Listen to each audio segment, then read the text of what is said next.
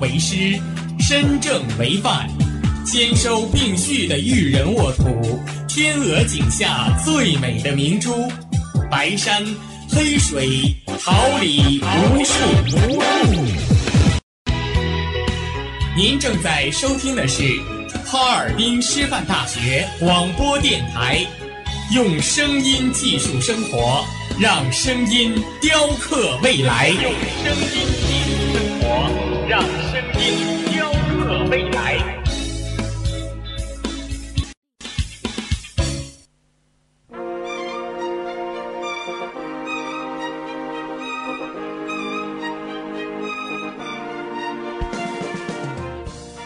春华秋实，桃李不言。炫动之声，无限精彩。FM 七十六点二。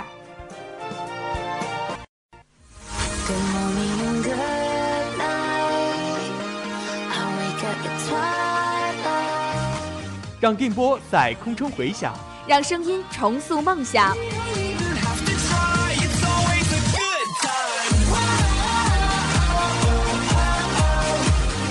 在旅途上，用电波打破沉寂。在年少的岁月里，让声音尘封迷茫。我的快乐源泉，我的青春宣言。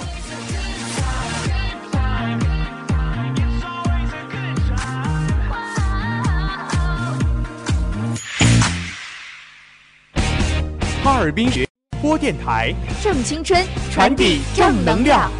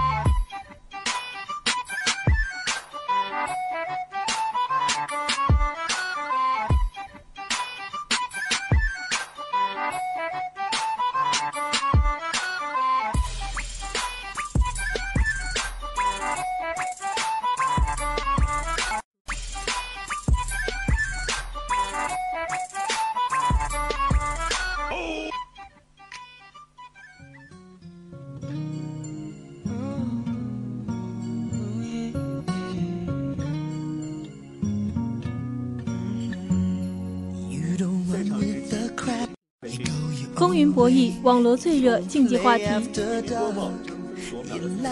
听我讲述运动背后的精彩。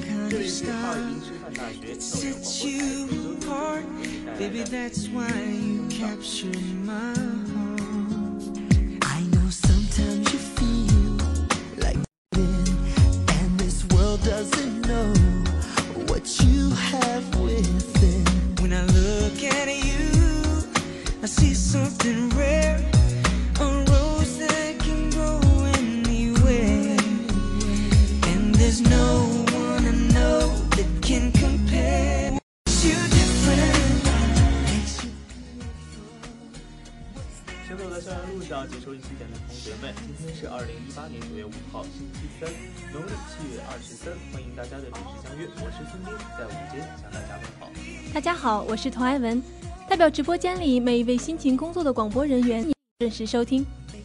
今天的体育新风尚为大家准备了四个板块：赛事最前沿，了解最新最热的美网赛况，看德约科维奇如何强势晋级。本期谁的套路深？让我们一起走进亚运会，看亚运会中不为人知的故事。风云人物志，今天我们来认识一位足球中场绞杀机和节拍器的保利尼奥。青年之声，听青年之声，看时代新生。那新学期又开始了，首先要欢迎我们二零一八级的萌新们加入了我们哈尔滨师范大学这个大家庭。希望你们在这里可以丰富学识，实现梦想。我们在这就先祝福萌新们愉快的。时光。同时，也欢迎新同学们关注我们哈尔滨师范大学广播电台官方微博、微信公众号。每周三，让我们一起探讨热门体坛话题。一起进入今天的第一个板块——赛事最前沿。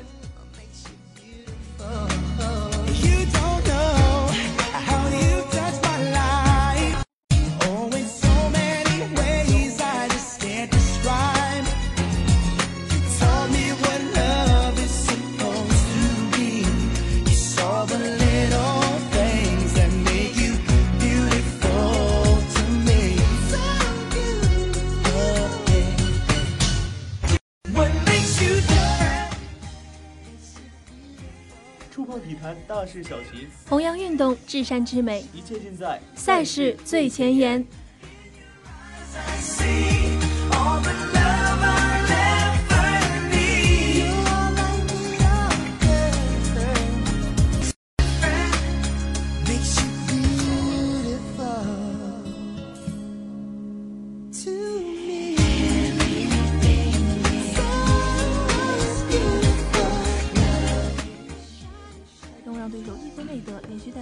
取得局分四比一领先。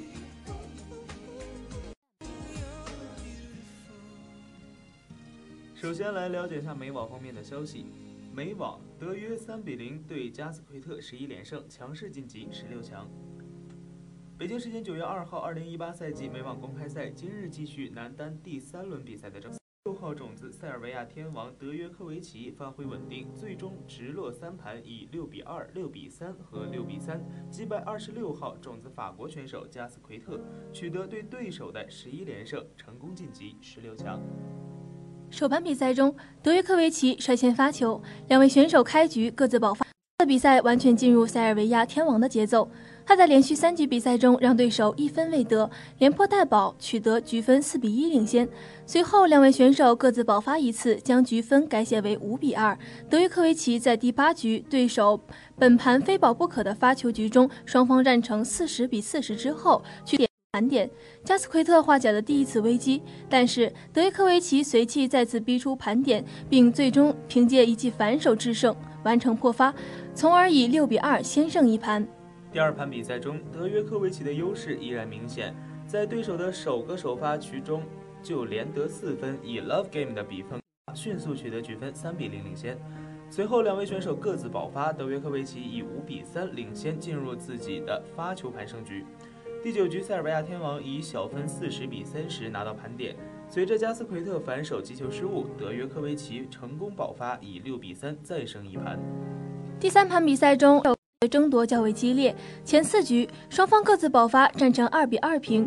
德约科维奇在第五局率先完成破发，加斯奎特在第六局也以小分四十比三十拿到破发点，德约科维奇奋力将其化解之后爆发，取得局分四比二领先。随后两位选手各自爆发一次，都以三领先，进入对手非保不可的发球局。第九局中，塞尔维亚天王以小分四十比十五拿到连续两个破发点兼赛点。加斯奎特奋力将小分追平之后，浪费了一个局点。德约科维奇随即再次逼出赛点，并最终凭借一记漂亮的反手制胜分完成破发，从而以六盘总比分三比零击败对手晋级第四轮。全场比赛耗时两小时有十分钟。德约科维奇在第四轮比赛中的对手将是葡萄牙选手索萨。后者今日鏖战四盘，以七比六、四比六、七比六和七比六击败十七号种子法国选手普伊。德约科维奇非常明显，而且目前他的状态渐入佳境，对手很难阻止他晋级八强的步伐。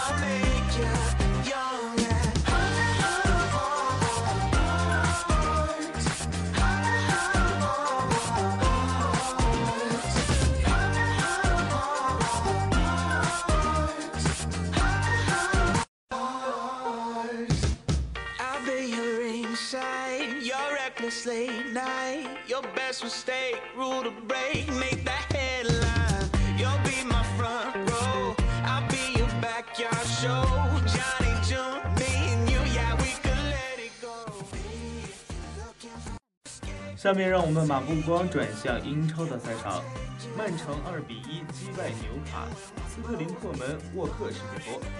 北京时间九月二号凌晨零时三十分，二零一八至一九赛季英超第四轮，曼城主场二比一击败纽卡，斯特林破门，沃克世界波，耶德林扳回。第四分钟，曼城中场抢断发动反击，费尔南迪尼奥直塞右肋空档，马赫雷斯抹入禁区左脚低射。皮球稍稍偏出底线。第八分钟，门迪直塞，斯特林禁区左侧闪过耶德林右脚弧线球攻门，皮球飞进大门右下角，一比零，曼城主场取得。第十六分钟，费尔南迪尼奥传球，阿奎罗二十五码外右脚拉出暴力弧线，皮球只是稍稍打偏。第十八分钟，阿奎罗传球，热苏斯禁区内得球，连续摆脱两名防守队员，左脚攻门，杜布拉夫卡的扑救很稳健。第六十四分钟，阿奎罗禁区内撩传进的费尔南迪尼奥顺势低射被杜布拉夫卡挡出，随后大卫席尔瓦连续两脚攻门都被化解。第七十分钟，曼城一连串流畅配合，大卫席尔瓦传球，斯特林跟进左脚抽射将球打偏。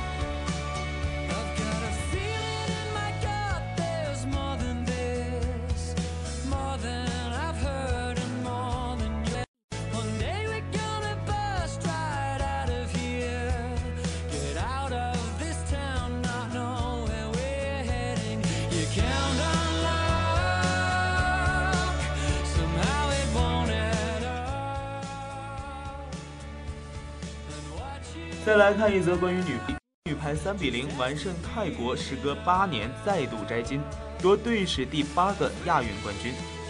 北京时间九月一号，二零一八年雅加达亚运会女排决赛落幕，郎平挂帅的中国女排三比零完胜泰国，三局比分分别为二十五比十九、二十五比十七和二十五比十三，全胜，时隔八年再度夺冠，这也是中国女排史上第八次亚运登顶。首次跻身决赛的泰国女排收获亚军，金软景独揽三十二分，帮助韩国女排三比一力克日本，获得季军。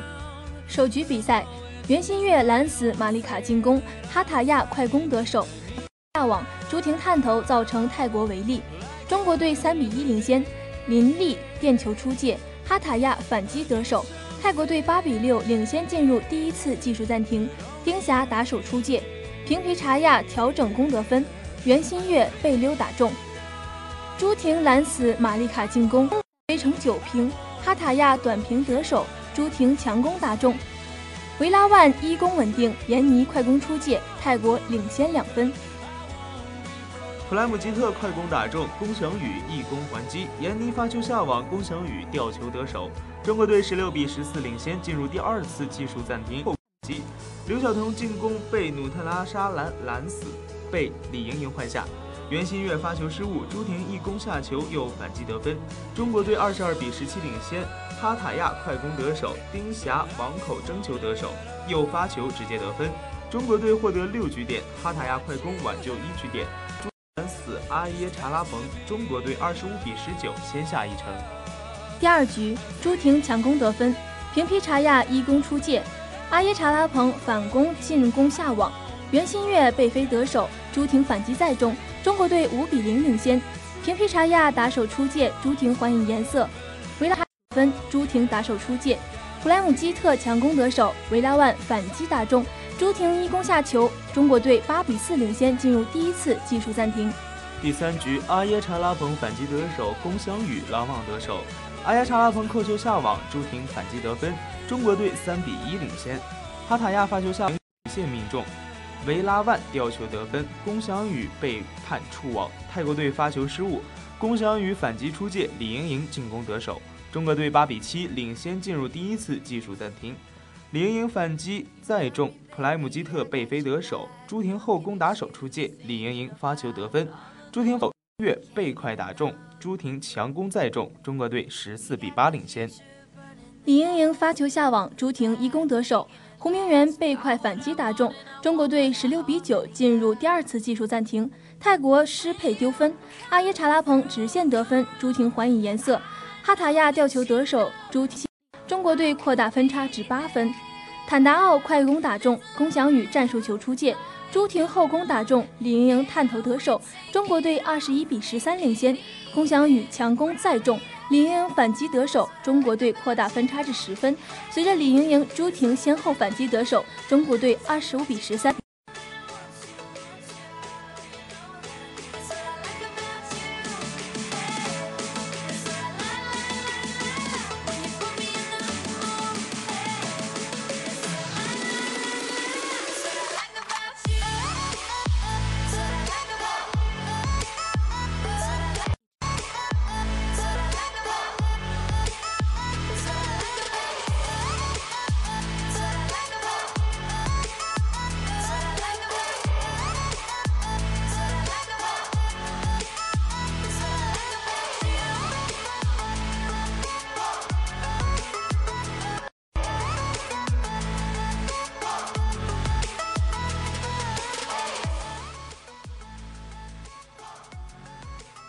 下面播报体坛一周快讯。北京时间九月三号零点三十分，二零一八一九赛季西甲第三轮一场焦点战在诺坎普球场展开争争夺。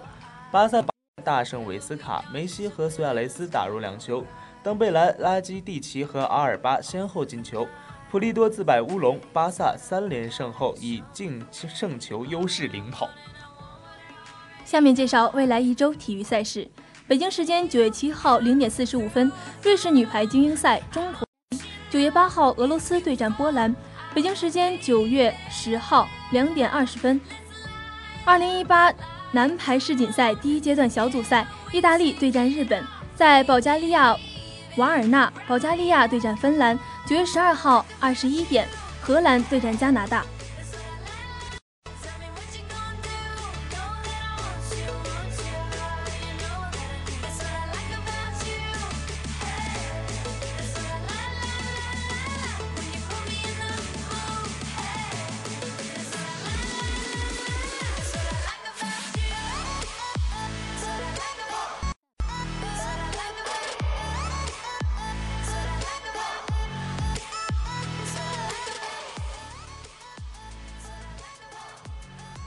一种竞技看点繁繁，一场比赛有料满满。你看天下赛事，我输一己之见，一切尽在谁的套路深。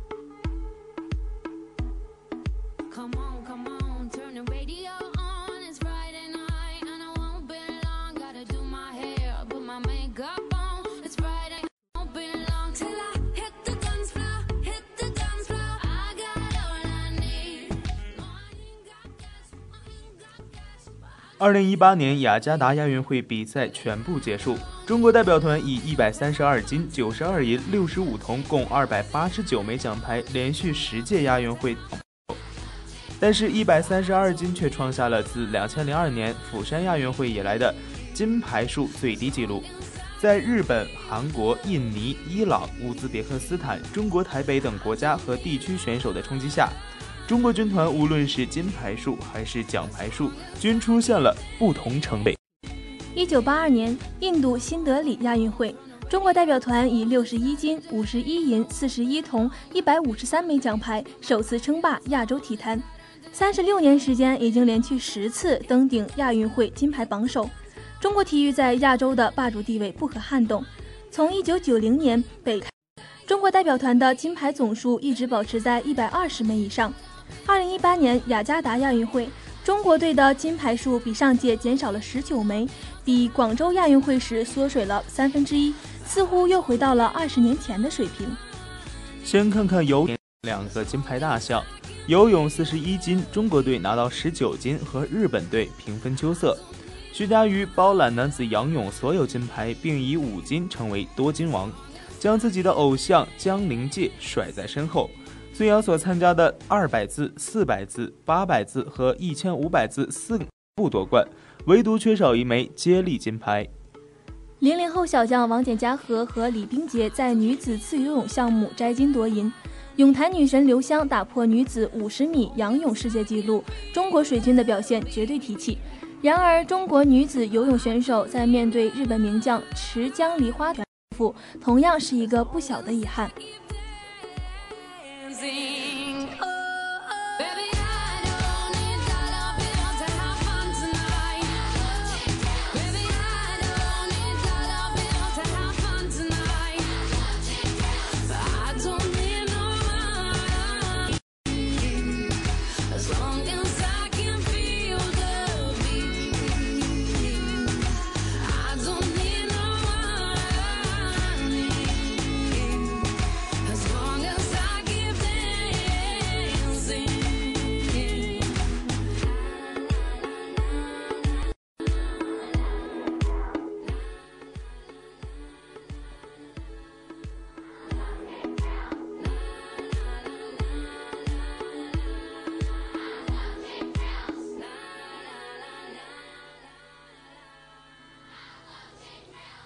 田径项目四十八金，中金十二银九铜，排名奖牌榜首，捍卫了亚洲田径霸主的地位。不过，由于规划选手在竞赛项目中掀起夺金风暴，八连队的金牌数已经和中国队持平。中国优势项目的水平在亚洲依然处于领先，而女子短跑和男子接力等项目，跳水项目，中国队包揽了全部十金，跳水梦之队依然不可战胜。射击项目，中国射击队二十个小项中拿到八金、五银、两铜的成绩，杨浩然、赵若竹等年轻枪手正式接班。然而，与四年前仁川亚运会狂揽二十七金相比，本届中射击金牌数比上届减少了百分之七十，这是金牌数量缩水最严重的一个项目。究其原因呢，主要是亚运会射击项目设置大幅减少。另外，在参赛人数上，每个射射击小项每队仅允许最多两名选手，与以往每队可派三名选手参赛相比，比赛的偶然性大大增加。另外，资格赛成绩不带入决赛，决赛采用淘汰制等新规则，客观上增强了射击项目的观赏性，但也给选手们带来了更大的不确定因素。如果将两年后的东京奥运会，那么本届亚运会就是一次中考。在游泳、田径、跳水、乒乓球、射击、体操等奥运项目中，中国队全部排名奖牌榜首，交出了一份满意的答卷。孙杨、徐嘉余、巩立姣、樊振东、杨浩然、肖若腾等明星选手用明星证明了自己的实力，他们将是东京奥运会中国队冲金的重点队员。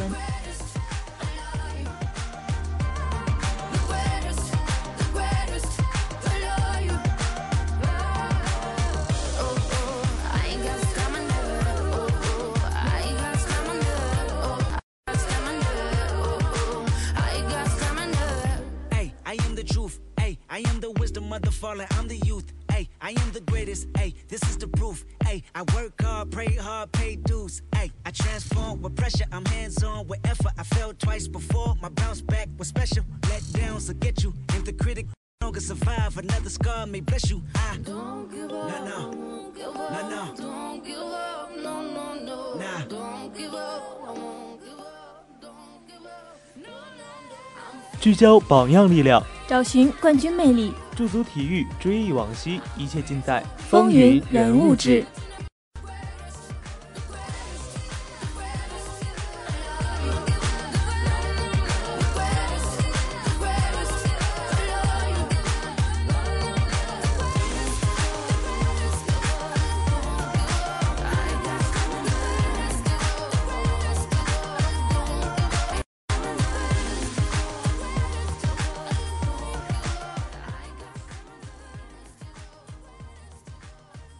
保利尼奥，一九八八年七月二十五号出生于巴西圣保罗，巴西足球运动员，司职中前卫、后腰等，现效力于中超的广州恒大淘宝足球。暴力鸟巴西兰德帕之称的他，在中场攻防选择瞬间处理上展示出了不可思议的天赋才华。二零零四年，保利尼奥进入巴西圣保罗奥达克斯足球俱乐部青训营。二零零六赛季，保利尼奥在立陶宛联赛中出入两球。二零零七赛季，保利尼奥在立陶宛联赛中出战二十一次，攻入三球。二零零七至零八赛季，保利尼奥在波兰各项赛事出战二十二次，收获一个进球。二零零八年六月，保利尼奥重回巴西圣保罗奥达克斯足球俱乐部，并帮助球圣保罗联赛获得三十九次登场机会，并贡献七球。二零一零赛季，保利尼奥与巴西足坛传奇罗纳尔多和罗伯特一起踢球。巴甲联赛第五轮，在克林蒂安队四比二战胜桑托斯队的比赛上，保利尼奥替补登基，便收获个人第一个巴甲联赛进球。整个赛季，保利尼奥为克林蒂安队在联赛共出场二十七场，并攻入四球。同时，保利尼奥也参加了一场南美解放者杯的比赛。二零一一赛季，保利尼奥坐稳克林蒂安队主力位置，在联赛中出场三十五场，帮助克林蒂安队获得巴甲联赛冠军。同时，保利尼奥也参加了一场南美解放者杯的比赛。二零一三年八月十八号，保利尼奥在英超联赛第一轮托特纳姆热刺队一比零战胜水晶宫队的比赛中上演了处子秀，并当选该场比赛最佳球员。十二号，二零一三至一四一四赛季欧联杯资格赛淘汰赛首回合，首发出场的保利尼奥在四十四分钟接队友传球攻入加盟热刺队之后的处子球。九月二十二号，英超联赛第五轮，在托特纳姆热刺队一比零战胜加蒂夫城队的比。九十二分钟，保利尼奥门前用脚后跟把球打进球门，打进个人在英超联赛的处子球，帮助球队绝杀对手。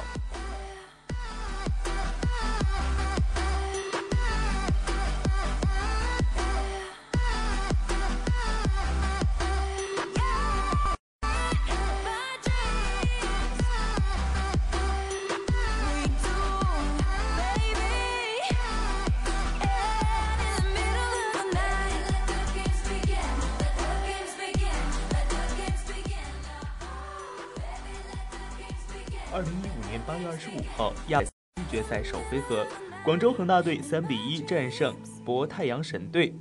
初登亚冠赛场的保利尼奥凭借距离球门四十米的任意球世界波，获得了自己的亚冠处子球。九月二十六号，中超联赛第二十七轮，广州恒大队三比二战胜贵州仁和队。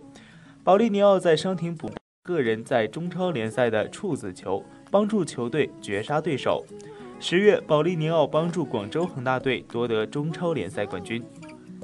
二零一七年九月十三号，赛季欧冠首轮，巴萨主场三比零尤文图斯，保利尼奥替补出场十六分钟，上演欧冠处子秀。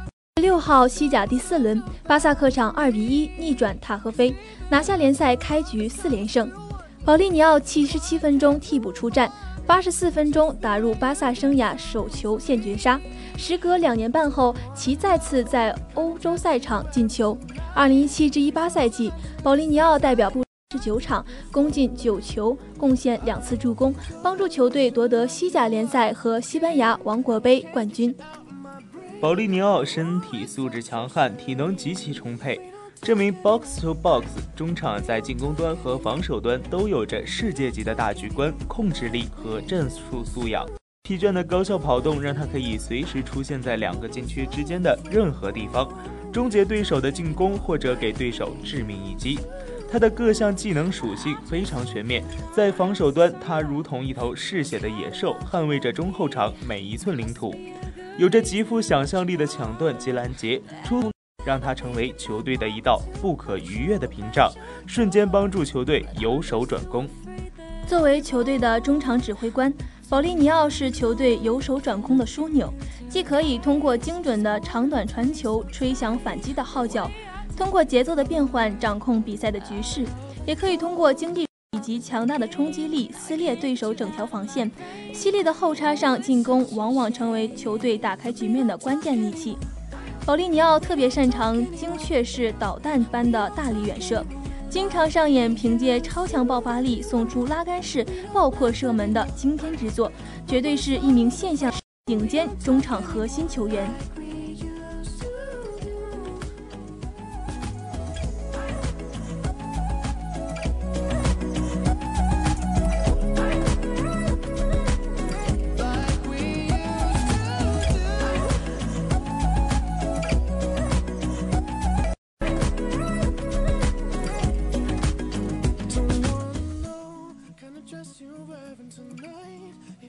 花季岂无言，雨季何无声。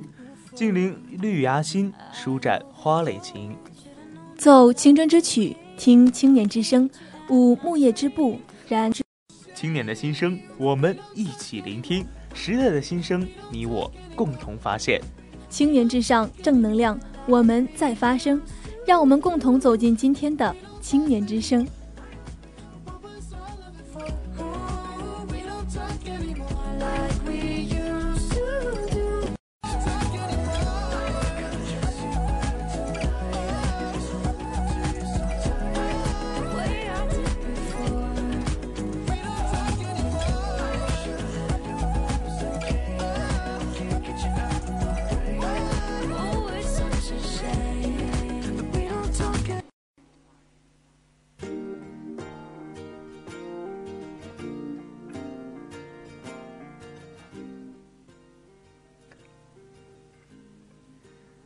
随着金秋九月的到来，恭喜各位大学生喜提新学期。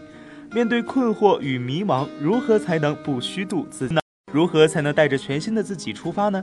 是抓紧时间把专业知识好好学会，还是培养自己的爱好兴趣，或者作为一个文艺青年？快在这里留下新学期的目标和计划吧。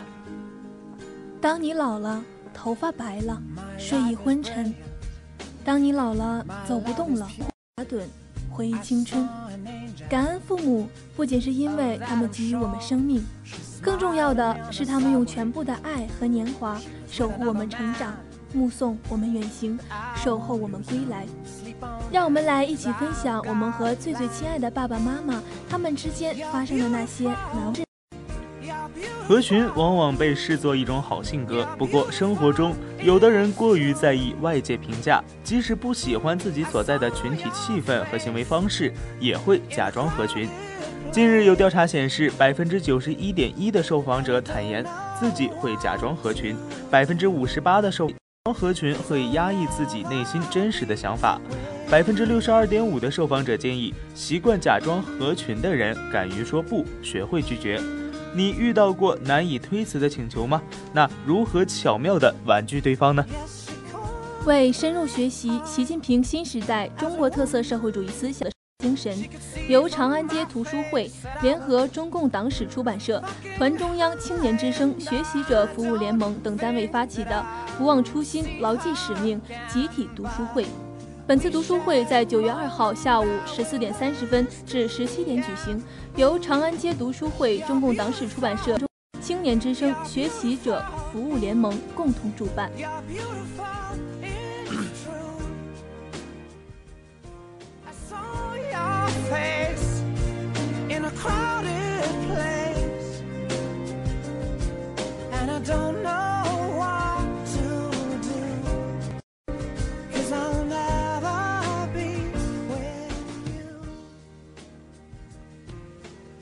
关注最及时的赛事报道，品味最浓郁的体育风韵。体育新风尚，直击赛场风云的直通车。体育新风尚，网罗体坛快讯的风向标。本期播音：孙斌、童爱文，监制李金月，编辑袁志如，导播薛腊梅，新媒体李嘉欣、孙佳楠，综合办公室田园。感谢大家收听，下一周老时间、老地点、老朋友，我们不见不散。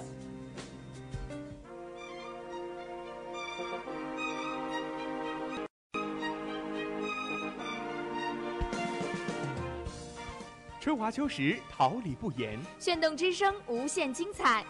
FM 七十六点二。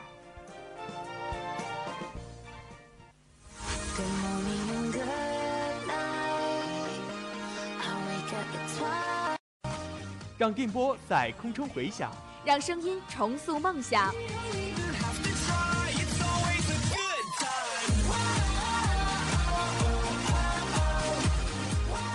在青春的旅途上，用电波打破沉寂；在年少的岁月里，让声音尘封迷茫。我的青春宣言。